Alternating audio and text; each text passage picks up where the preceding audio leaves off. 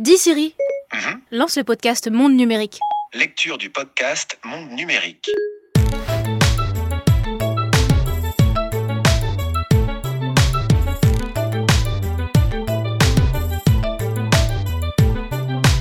Dialoguer avec une machine comme on parle à un être humain. C'est un vieux rêve qui est presque devenu aujourd'hui réalité.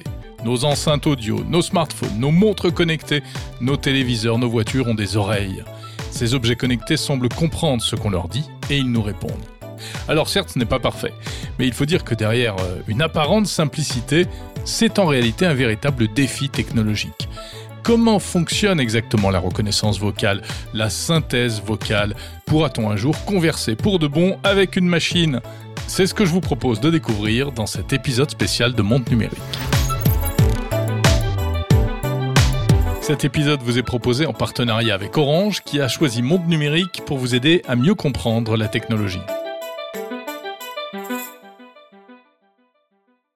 Alors pour décortiquer la reconnaissance vocale et la synthèse vocale, on va donner la parole à plusieurs spécialistes. On va interroger notamment Emmanuel Vincent. Il est chercheur à l'INRIA, l'Institut national de la recherche en informatique et en automatique. Il est spécialiste du traitement de la parole. Et quand on lui demande de quand ça date, la reconnaissance vocale, eh bien Emmanuel Vincent nous rappelle que c'est déjà de l'histoire ancienne. Les premiers travaux euh, qui reposent sur l'informatique ont commencé vraiment euh, juste après-guerre. Et puis ça a commencé à exploser dans les années 70 et surtout dans les années 80 avec les premières approches euh, qu'on dit statistiques hein, qui sont basées sur la collecte de données de parole. Donc les grands-parents des assistants vocaux Siri, Alexa ou Amazon que l'on connaît aujourd'hui sont nés il y a 70 ans. Ils avaient pour nom Audrey, par exemple, un système créé par les laboratoires Bell qui savait reconnaître les chiffres de 1 à 9. Il y a eu aussi, euh, en 1962, la Shoebox d'IBM qui comprenait les chiffres et 16 mots en anglais. Et puis dans les années 70, le système Harpy de l'université Carnegie Mellon était capable de reconnaître plus d'un millier de mots. Alors à cette époque, on a commencé à s'emballer pour la reconnaissance vocale. Certains prédisant même, tenez-vous bien, la disparition des machines à écrire. Bon, bah oui, elles ont disparu, mais c'est surtout parce que l'ordinateur est arrivé. Et avec lui notamment la dictée vocale. Vers la fin des années 90, avec le logiciel Dragon de la société Nuance, qui a fait le bonheur ou, le malheur des avocats et des médecins pendant des années. Oui, le malheur parce qu'il fallait encore un long apprentissage, il fallait répéter des mots patiemment devant son ordinateur pour que le logiciel apprenne à reconnaître la voix de son maître. Alors comment ça fonctionne exactement cette reconnaissance vocale en l'apparence si simple? Car en réalité l'ordinateur évidemment ne comprend absolument pas ce qu'il entend. Pendant longtemps, on a utilisé la reconnaissance des phonèmes, c'est-à-dire les sons qui composent une langue. I, E, A, O, U, P, B, M, etc. En français, il y a 37 phonèmes. Les logiciels de reconnaissance vocale étaient basés sur des règles programmées manuellement. Lorsqu'ils détectaient ces phonèmes, ils reconstruisaient les mots et ils comprenaient ce qu'ils pouvaient comprendre. C'était très imparfait. Par exemple, au début des années 2000, le lapin connecté Nabastag était l'un des tout premiers objets connectés dotés d'un semblant de parole. Son créateur Rafael Adjian se rappelle que c'était quand même très approximatif. Par exemple, lorsqu'on disait euh, des phrases absurdes à son abastag comme euh, euh, Donne-moi du chocolat et la météo, comme il ne comprenait pas ce que Donne-moi du chocolat voulait dire, il ne retenait que le mot météo, il était entraîné pour ne reconnaître qu'un certain mot, euh, nombre de mots, comme météo ou trafic, et il ignorait tout le reste. Donc c'était assez simple. Euh, et, on avait malgré tout le sentiment d'une grande pertinence et une espèce de, de- de magie de la, de, de la reconnaissance du, euh, du mot. On lui pardonnait. On, on lui pardonnait parce qu'on pardonne tout à un lapin. Ça, c'était donc au début des années 2000. Mais ensuite, tout va changer grâce à l'intelligence artificielle et au cloud. La reconnaissance vocale va faire un bond grâce au data center. Emmanuel Vincent de l'INRIA. Ce qui a vraiment changé, c'est ce paradigme euh, qu'on appelle deep learning ou apprentissage profond, qui est une, une méthode particulière d'intelligence artificielle qui bénéficie énormément euh, de l'apport d'une grande quantité de données. Euh, les méthodes précédentes, évidemment, s'amélioraient avec plus de données, mais cette amélioration butait à un certain point et on n'arrivait plus vraiment à améliorer. Et ces méthodes par réseau de neurones profonds, donc de deep learning, elles euh, continuent à s'améliorer plus on leur donne de données. Et donc, in fine, ce qui permet d'améliorer, bah, c'est ces méthodes, euh, le fait que plus de données aient été collectées et également les capacités de calcul aujourd'hui qui permettent d'engloutir toutes ces données euh, pour produire les modèles de reconnaissance de la parole. Ce sont euh, effectivement des calculs qui sont faits dans des data centers, donc sur des architectures de type GPU, donc des cartes graphiques qui servent à faire des jeux, mais aussi de l'IA aujourd'hui. Et donc effectivement, toutes ces quantités de données de parole, elles sont centralisées dans des data centers. Stéphane Dadian est également euh, spécialiste de la reconnaissance vocale. Il confirme que l'IA a vraiment tout changé. Comme on l'a vu euh, sur euh, la reconnaissance visuelle, par exemple, on entraîne d'abord dans un premier temps un algorithme, un modèle de machine learning à reconnaître, à extraire d'une photo une classification pour, savoir si c'est un chat ou un chien tout simplement. Bah là, c'est exactement pareil. On va lui fournir par exemple, si on veut lui, apprendre euh, à reconnaître si on est en train de dire oui ou non, ou si c'est juste un bruit ambiant, on va lui donner des enregistrements de personnes qui disent oui, qui disent non, donc des milliers, des dizaines de milliers d'enregistrements, et on va lui dire euh, bah, ça c'est oui, ça c'est non. Et ensuite, une fois qu'on a entraîné ce modèle, la machine sait reconnaître, euh, sait extraire les bonnes features et sait en déduire les bonnes classes nécessaire à notre tâche. Et donc là, après, on peut euh, faire tourner le modèle. Donc ça, c'est le deuxième temps, c'est l'inférence, comme on dit, pour appliquer notre tâche euh, en production. Quoi. Voilà, ça se passe en deux temps. D'abord l'apprentissage et ensuite l'ordinateur passe à l'attaque et est prêt à nous entendre et à nous comprendre. Donc l'IA a en quelque sorte euh, débouché les oreilles des systèmes de reconnaissance vocale. Sauf que l'IA, eh ben, elle est comme nous et elle ne connaît pas toutes les langues, ni surtout tous les dialectes, tous les accents. Alors comment fait-elle pour s'adapter à tous les locuteurs? Réponse d'Emmanuel Vincent de l'INRIA. Toujours avec des approches euh, par réseau de neurones profonds euh, qui consistent à euh, bah, apprendre au système à transformer un signal avec du bruit en signal sans bruit. Il y a eu des progrès très très importants ces dernières années. Donc les, accents, les, dialectes restent un problème. Également toutes les langues qu'on appelle peu dotées, c'est-à-dire celles pour lesquelles il existe peu de données numérisées, en particulier les langues qui n'ont pas euh, de forme écrite standard, c'est le cas des dialectes de l'arabe par exemple. Et puis du côté du dialogue, une difficulté qui persiste aussi, euh, c'est celle, le fait d'avoir une certaine continuité euh, dans l'interaction entre l'utilisateur et le système, c'est-à-dire que c'est pas une question, une réponse, et après on recommence sur une autre question et une autre réponse, mais qu'il y a un vrai dialogue avec euh, plusieurs questions-réponses. Ça, c'est important ce que dit Emmanuel Vincent, car c'est la prochaine étape de la reconnaissance vocale le fait que l'on puisse discuter de manière fluide euh, avec un assistant sans répéter à chaque fois son nom. On peut déjà un petit peu le faire avec Google ou Alexa, mais c'est vraiment perfectible. Tiens, les assistants vocaux justement, ce sont vraiment eux qui ont popularisé l'usage de la reconnaissance vocale auprès du grand public. Siri, Google, Alexa. Siri d'Apple apparaît en 2011 dans l'iPhone 4S, mais son développement avait commencé en fait bien plus tôt, dès les années 90. Pour en parler, qui de mieux que son co-créateur, le français Luc Julia Il racontait la création de Siri dans Monde Numérique en avril 2022. Un de mes premiers postes, c'était dans la recherche, c'était spécifiquement euh, ce qui s'appelle le SRI, le Stanford Research Institute. Et à SRI, on a créé donc un truc qui s'appelait The Assistant. C'était le début d'Internet, c'était euh, quand on commençait à vouloir faire un peu des interfaces machine un peu plus intelligente avec plein de guillemets. Euh, et le but du jeu, c'était avant Google, hein, parce qu'on parle de 97 ici, c'était d'interroger cet Internet qu'on sentait euh, quelque chose d'énorme, d'énormissime, qui allait être si compliqué qu'il allait falloir lui, pouvoir l'interroger, mais de manière un peu naturelle. Et donc nous, on s'est dit, bah, on pourrait essayer d'interroger ça de manière euh, vocale. Et donc c'était la, la, promesse en 1997.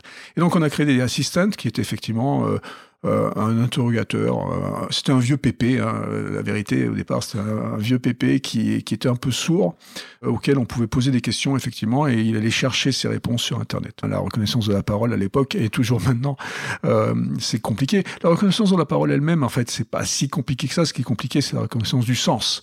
Reconnaître les mots, c'est relativement facile. Reconnaître ce que ça veut dire avec le contexte, etc. Enfin, ça, c'est compliqué, d'accord? C'est ce qu'on appelle le langage naturel.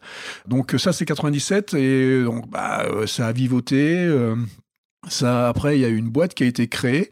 Euh, et en 2007, euh, une spin-off de SRI, donc. Mhm. Et en 2010, Steve Jobs a décidé, a vu ça, et il a décidé de racheter, de racheter cette petite start-up moi, à ce moment-là, j'étais à HP, en fait, j'étais plus, j'étais plus euh, euh, impliqué directement dans Siri. Mais quand euh, Steve Jobs a, décidé de racheter ça, Adam Shire, qui était lui toujours impliqué dans la dans la startup, m'a demandé de venir les rejoindre parce que c'était notre bébé hein, tous les deux. Bien sûr. et, et donc voilà, en 2010, donc on s'est retrouvé et donc on a euh, on a fait à la Apple, c'est-à-dire euh, dans le secret total euh, pour commencer avec une, une quinzaine de personnes pour commencer. On a on a grossi l'équipe de 15 à 85 en moins de 6 mois. On a construit les data centers parce qu'il fallait des data centers spécifiques. Donc on a acheté les terrains, on a construit les data centers. Ah oui carrément. Ah ouais non c'était et tout ça dans le secret hein, toujours. Et donc, bon, c'était c'était assez marrant. les six premiers mois, donc c'était de la folie complète. Hein. Et on a monté à l'intérieur de, de Sierra. On savait que ça allait être un gros blast parce que euh, la compagnie, la petite start-up, avait 180 000 utilisateurs sur Android. 180 000 utilisateurs, c'est quand même pas beaucoup. On savait que ça allait être beaucoup, beaucoup plus avec, le, avec euh, la sortie sur l'iPhone. Et donc, euh, en octobre 2011, on a sorti l'iPhone 4S sur lequel il y avait Siri. Et donc, en 2-3 mois, on a eu 300 millions d'utilisateurs. Donc c'est pas exactement la même, la même échelle. C'est pour ça que nos data centers ont un peu chauffé. Hein. Euh, oui, parce que chaque fois qu'on fait une requête sur Siri, euh, ça part dans le data center. Exactement. Et donc c'est un, un, truc qui est sur le cloud. Euh, C'était la promesse. Hein, c'est la promesse du cloud. C'est que euh, localement, on peut faire euh, des choses, mais c'est compliqué. Tandis qu'envoyé sur le cloud, ben, on a les grosses machines qui font plein de trucs, et, et donc c'est beaucoup plus puissant et on peut faire des choses beaucoup plus intéressantes, comme cette reconnaissance de la parole qui est quand même compliquée. Mhm. Et voilà, donc euh, bah, Siri est devenu un truc euh, bah, qui est bah, aujourd'hui, 500 millions d'utilisateurs aujourd'hui. Euh, quand on parle d'utilisateurs, on parle d'utilisateurs mensuels, donc c'est quand même beaucoup, beaucoup d'utilisateurs. Alors malheureusement, Siri va rapidement prendre un coup de vieux avec l'arrivée d'Alexa, l'assistant vocal d'Amazon en 2014 et surtout de Google, Google Assistant en 2016. Car ces deux assistants utilisent les nouvelles techniques de deep learning, que Siri n'adoptera pas avant 2017. Et puis d'autres assistants voient le jour également, Cortana de Microsoft, Bixby de Samsung, Celia de Huawei, mais les jeux sont faits, Google et Alexa sont bien meilleurs et ils vont dominer le marché. Dès le début, Google Assistant affiche un taux de reconnaissance de 95% sur l'anglais. À ce jour encore, il reste le, le seul à avoir un taux d'erreur inférieur à 5%. Autrement dit, c'est Google qui a l'ouïe la plus fine. Selon Emmanuel Vincent, ça s'explique notamment par eh bien, la quantité de données utilisées pour l'entraînement. Ce qui est sûr, c'est qu'en termes de reconnaissance de la parole, aujourd'hui, euh, plus il y a de données collectées, meilleurs sont les assistants. Un certain nombre d'entreprises ont des pratiques plus raisonnables que d'autres en termes de collecte de données et de préservation de la vie privée euh, de leurs utilisateurs qui font que euh, bah, leurs systèmes sont peut-être un petit peu moins bons, mais en échange, ils protègent mieux euh, la vie privée des utilisateurs. Tiens, si on s'arrêtait un peu sur le fonctionnement de ces fameux assistants intelligents, au-delà du système de reconnaissance vocale, parce qu'en réalité, entre le moment où l'on prononce le fameux wake word, le, le mot d'éveil, et le moment où on obtient la réponse à la question qu'on a posée, ou l'action qu'on a demandé, il se passe plein de choses. Il y a plusieurs étapes qui font appel à plusieurs briques technologiques. Emmanuel Vincent d'INRIA nous explique tout ça. Alors quand on parle à un assistant vocal, euh, il y a une série d'étapes de traitement. Euh, d'abord, on va détecter que vous parlez. Ensuite, euh, le signal vocal va être transformé en texte. On appelle ça la reconnaissance de la parole. Euh, ce texte va être analysé pour comprendre votre intention et les mots-clés dans votre requête et une réponse sera générée. On appelle ça le dialogue. Euh, cette réponse, ça peut être soit une action, par exemple dans une application, on va afficher quelque chose, euh, ou une réponse écrite. Et cette réponse écrite, in fine, elle va être transformée en son que vous pourrez écouter, et on appelle ça la synthèse de la parole. Donc ça, c'est le traitement complet qu'il y a dans les assistants vocaux.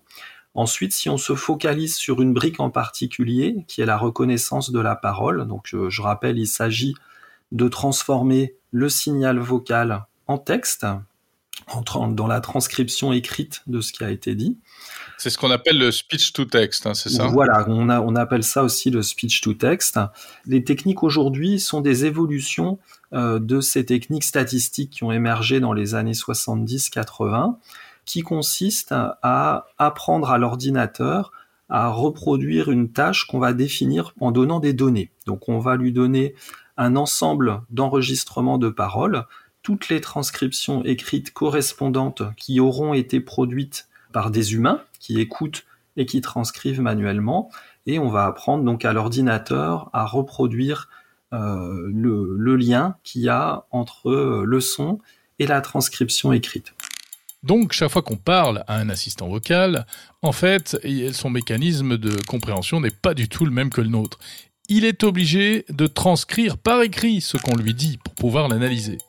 C'est ce qu'on appelle le NLP, Natural Language Processing, ou plutôt en français le TAL, Traitement automatique des langues. C'est un terme d'ailleurs qui euh, concerne aussi la synthèse vocale dont on va parler tout à l'heure. Et puis il y a aussi d'autres éléments qui vont aider l'assistant à comprendre euh, ce qu'on lui dit. C'est le contexte, ou plus exactement ce que les spécialistes appellent l'intention. Par exemple, euh, quand on est sur une application pour acheter des billets de train, l'intention, ça peut être de donner les horaires et le jour, ça peut être de demander à payer, ça peut être de demander à changer de, de classe, etc. Et pour ça, donc il va détecter non seulement des mots-clés, mais un peu la construction de la phrase pour comprendre ce que veut l'utilisateur.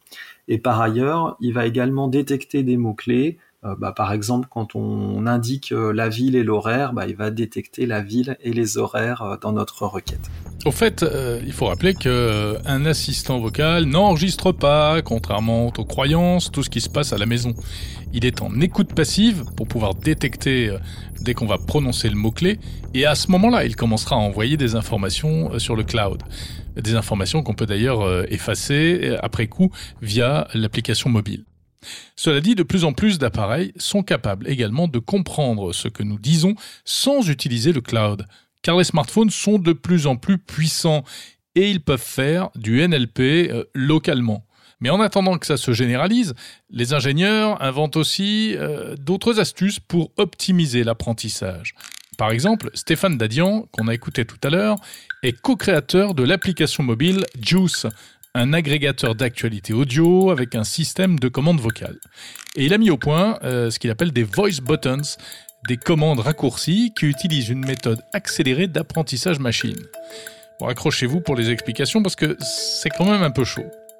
Si on prend un signal sonore comme ça, si on essaye de le mettre directement dans les nouveaux algorithmes de machine learning, etc., ça reste très compliqué à entraîner. On va avoir besoin d'énormément de data. Donc, ce qu'on va faire, c'est d'abord de transformer ce signal sonore en quelque chose de plus lisible pour l'ordinateur. Donc, ce qu'on fait souvent, c'est passer par une espèce de photo du signal sonore. On passe du domaine temporel au domaine fréquentiel.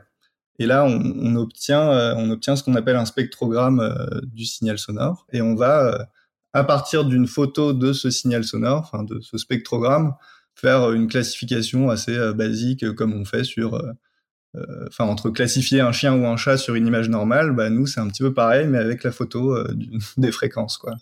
Voilà, bon. En résumé, c'est ce qui fait qu'on peut dire à l'application info suivante, retour en arrière, etc., etc.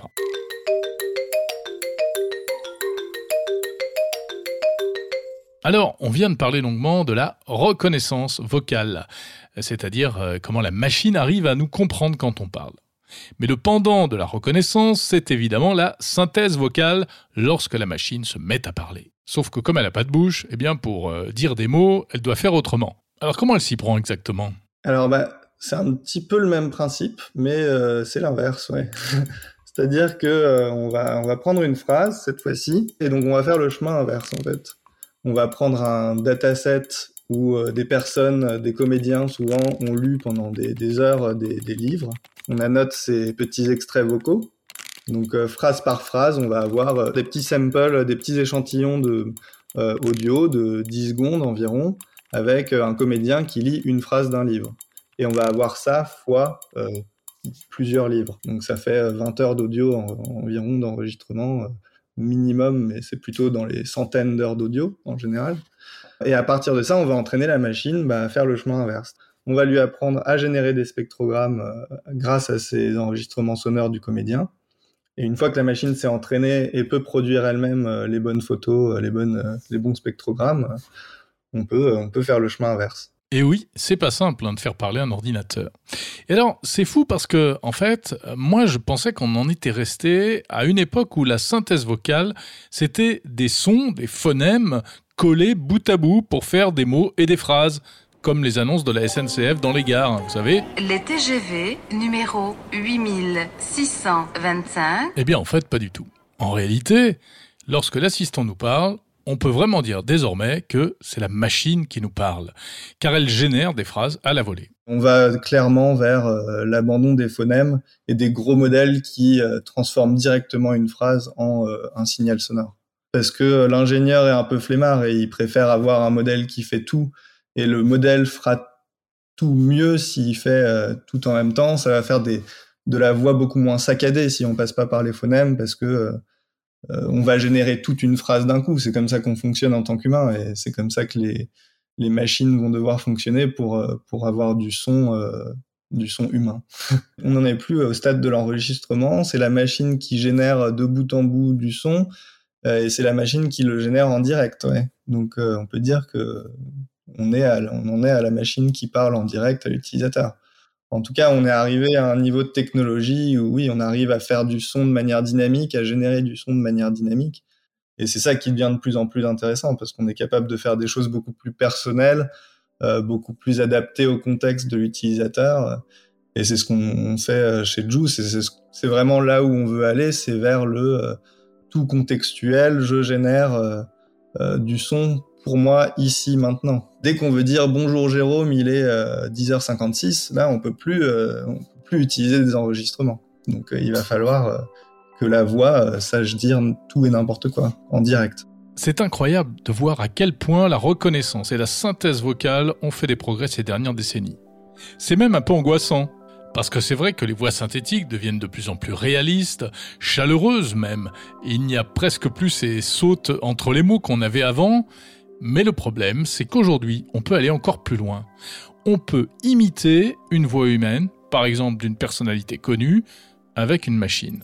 On trouve sur Internet de nombreux sites qui permettent de réaliser des deepfakes vocaux, surtout en anglais pour l'instant, comme par exemple cette fausse intervention de Donald Trump. President Biden is here for you. He is the best person I know. On appelle ça du cloning vocal, et c'est pas prêt de s'arrêter. Il y a beaucoup de manières de faire ça, hein, déjà. C'est-à-dire si on prend quelqu'un de connu sur euh, sur euh, la radio ou quoi que ce soit, on peut très bien récupérer euh, 30 heures d'enregistrement, euh, écrire à la main, taper ces 30 heures, entraîner notre machine, et après on arrive à générer une voix comme ça. N'importe qui ne sait pas générer des voix de bonne qualité aujourd'hui, mais mais disons que c'est possible, et on va vers ça. Et et là même au-delà de ça, le cloning vocal on va euh, en plus vers des, c'est-à-dire on arrive à juste tweaker à partir d'une voix de synthèse déjà existante. On va lui dire, euh, on va lui donner un tout petit sample d'une autre voix et on va réussir à lui, à la faire parler d'une nouvelle manière avec très peu d'enregistrement. Ouais. Effectivement, euh, il existe euh, des systèmes euh, de synthèse de la parole multilocuteur. Emmanuel Vincent de l'INRIA. Où on définit la voix qu'on souhaite à partir d'un vecteur, donc un ensemble de caractéristiques euh, de cette voix euh, qu'on peut calculer sur un enregistrement existant de la voix. Et donc ça permet en particulier de synthétiser des voix euh, qui ressemblent fortement à celles de personnes existantes. De faire cela je dirais avec une qualité parfaite et où à l'écoute on se rend pas compte de la différence. Aujourd'hui, on y est déjà, euh, moyennant quand même un petit peu de, travail manuel pour ajuster euh, les paramètres et puis corriger quand la synthèse n'est pas parfaite. mais on est déjà capable de faire ça. Alors le futur de tout cela, eh bien c'est euh, probablement ce que nous prépare euh, notamment déjà Google avec par exemple son système duplex, hein, euh, un assistant capable de converser véritablement avec les humains par téléphone, au point qu'on ne se rend même plus compte que c'est un robot. L'interaction audio avec les machines est donc bien partie pour s'améliorer encore et pour durer.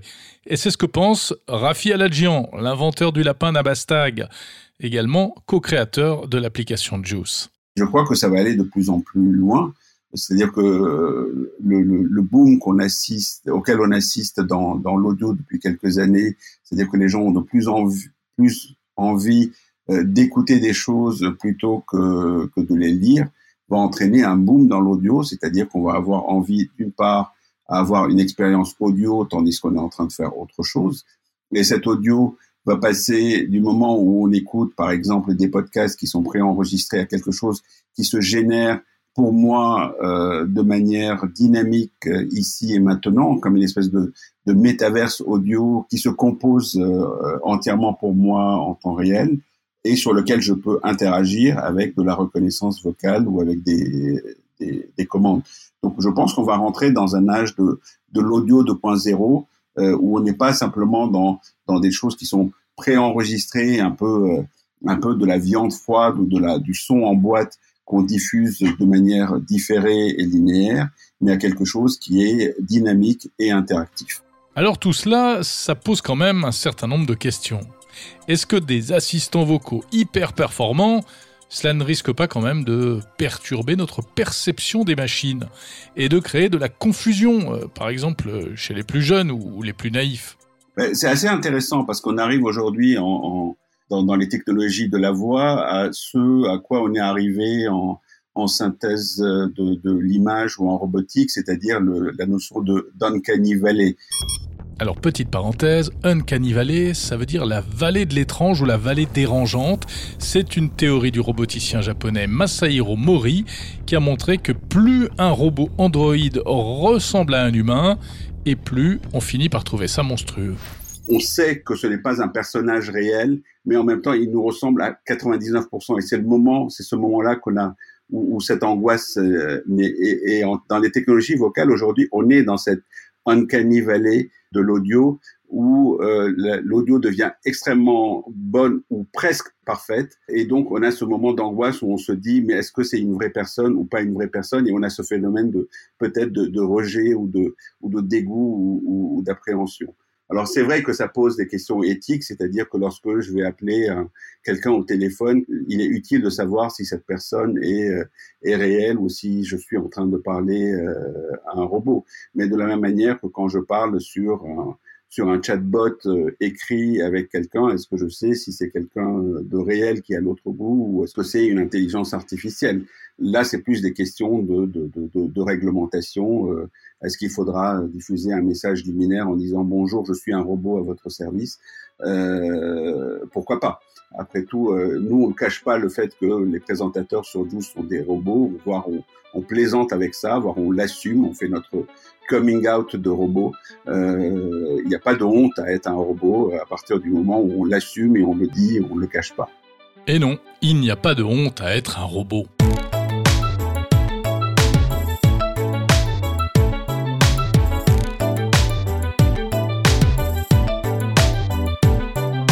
Cet épisode de Monde Numérique vous était présenté par un humain en partenariat avec Orange. Merci de l'avoir écouté.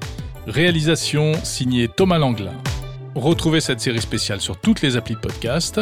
Abonnez-vous à Monde Numérique, faites-le connaître à vos amis et laissez des petites étoiles et des commentaires sur Apple Podcasts, Spotify, Podcast Addict, etc.